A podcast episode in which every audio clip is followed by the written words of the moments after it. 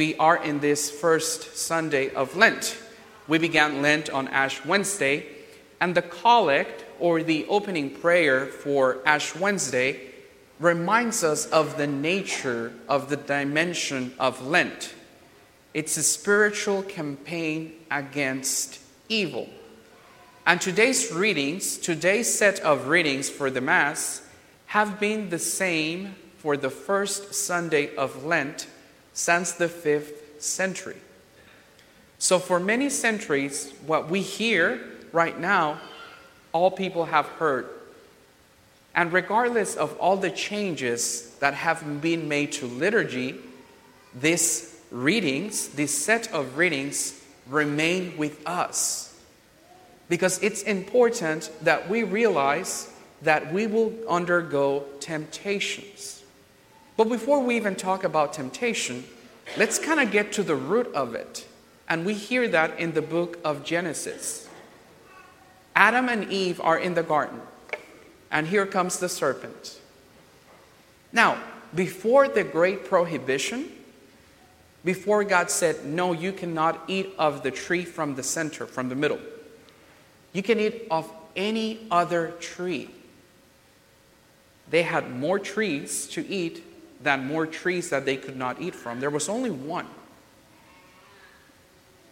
Before the great no, there was a great yes to a multitude of other trees. And the serpent tells the woman, Are you sure you can eat of any of the trees? And the woman replies, Yes, God said any except this one. And then he comes in and says, This is why God doesn't want you to eat.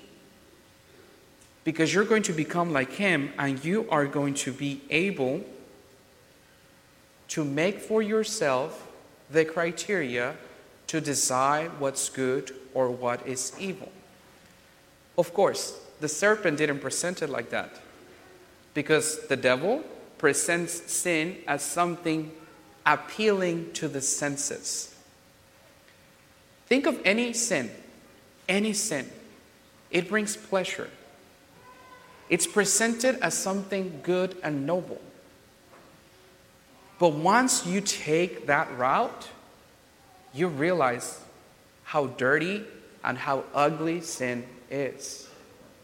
And the devil will never present it as ugly as it is. He was presenting something good to Adam and Eve.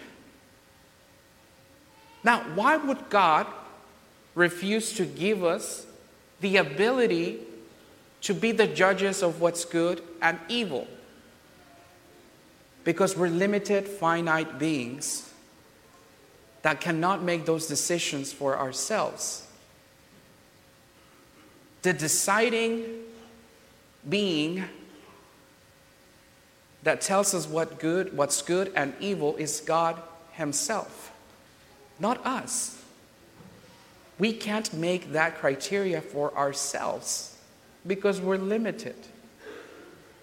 But since the moment of creation, Adam and Eve take it upon themselves to say, now we determine what's good and evil.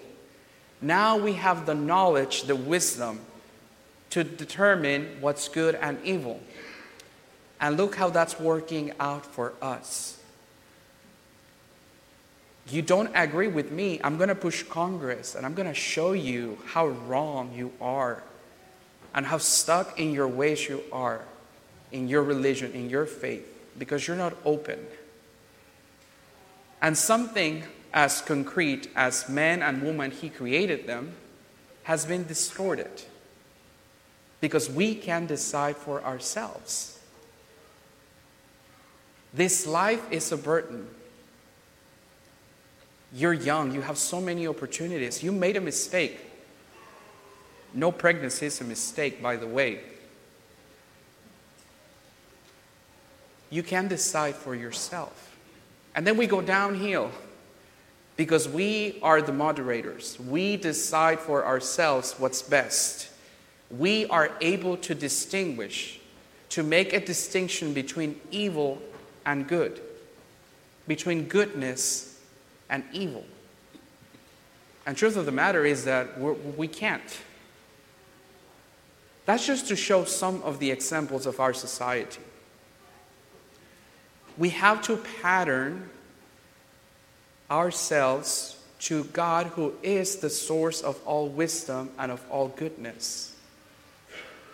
Notice how in the gospel there are three particular temptations that the devil tempts Jesus with, or attempts. The first one has to do with the created world. The second one has to do with how we relate with God. And the third, how we relate with others how we relate with one another. Jesus had been fasting. But notice something very interesting. The devil didn't know with certainty who Jesus was. Because three times he tells him, If you are the Son of God, if. That if makes a huge difference. But Jesus knew exactly who he was. Because in the pericope that we've just read and we've heard, Jesus tells him, Get away, Satan. He calls him by name. The devil might know what our weak areas are, but he doesn't really know us. And any temptation that he brings to us, he himself doesn't know with certainty if we're going to fall right into it. Now, granted, there are temptations that we bring upon ourselves. But the devil is real. The Catholic Church didn't make it up. It's not to instill fear in people. Scriptures tell us that the devil exists and he's at work and he knows scriptures to his own advantage, of course.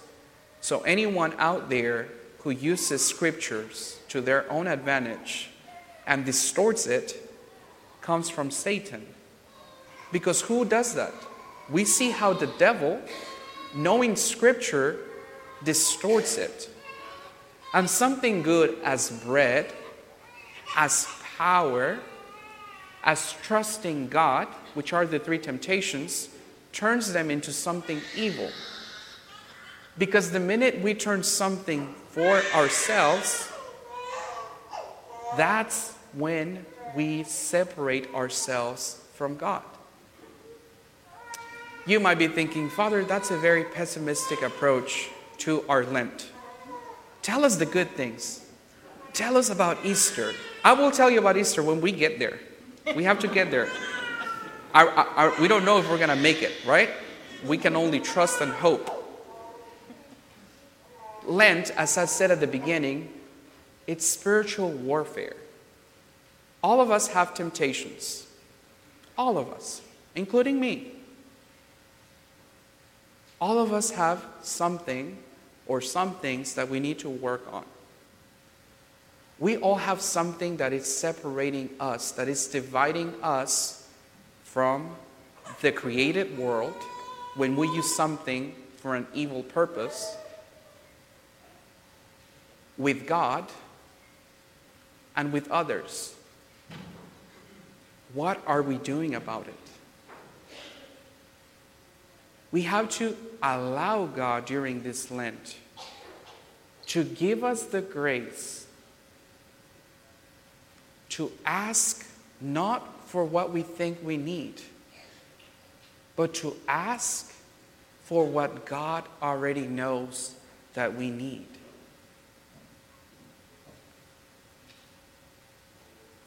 Trusting God's mercy is key. If you haven't been to confession in a long time, for whatever reason, if you don't understand the sacrament of confession, if you're afraid of it, if you haven't experienced God's grace through it, I invite you to look into it. See, we live in a world that if we don't know something, we go to St. Google. And St. Google gives us the answer. And we click on the first thing that pops up, and that's the truth. If it's on the internet, it's got to be true, right? I invite you to investigate. It's, worth, it's totally worth it. Talk to me, talk to a priest, talk to a parishioner, talk to someone who goes to confession regularly. Because the beauty of the sacrament, it's that we walk in there very guilty. And we're sitting at the throne of mercy. We're sitting in God's presence. And we're accusing ourselves guilty, guilty, guilty of whatever sins we're confessing. But we know that we're going to walk out of there with God's forgiveness. And as crazy as this sounds, we give God our sins, all the nastiness of it. And He loves us so much that He receives that, cancels it out, but does not leave us empty handed. In return, He gives us His sanctified grace. At this Mass, we're also doing the rite of sending, which is a beautiful rite in which we will send our catechumen to the bishop. She will present in front of the bishop and say, I have discerned and I want to be received into the Catholic faith, into God's holy church. The journey will not be easy. It's not an easy one. Christianity is not meant to be easy. Christianity is meant to stretch us out of ourselves so that we become who God intended from the very beginning. Brothers and sisters, we've just begun Lent. And keep in mind that the devil might know your sins, but he doesn't know it totally who you are. God, on the other hand, not only knows who you are, but loves who you are.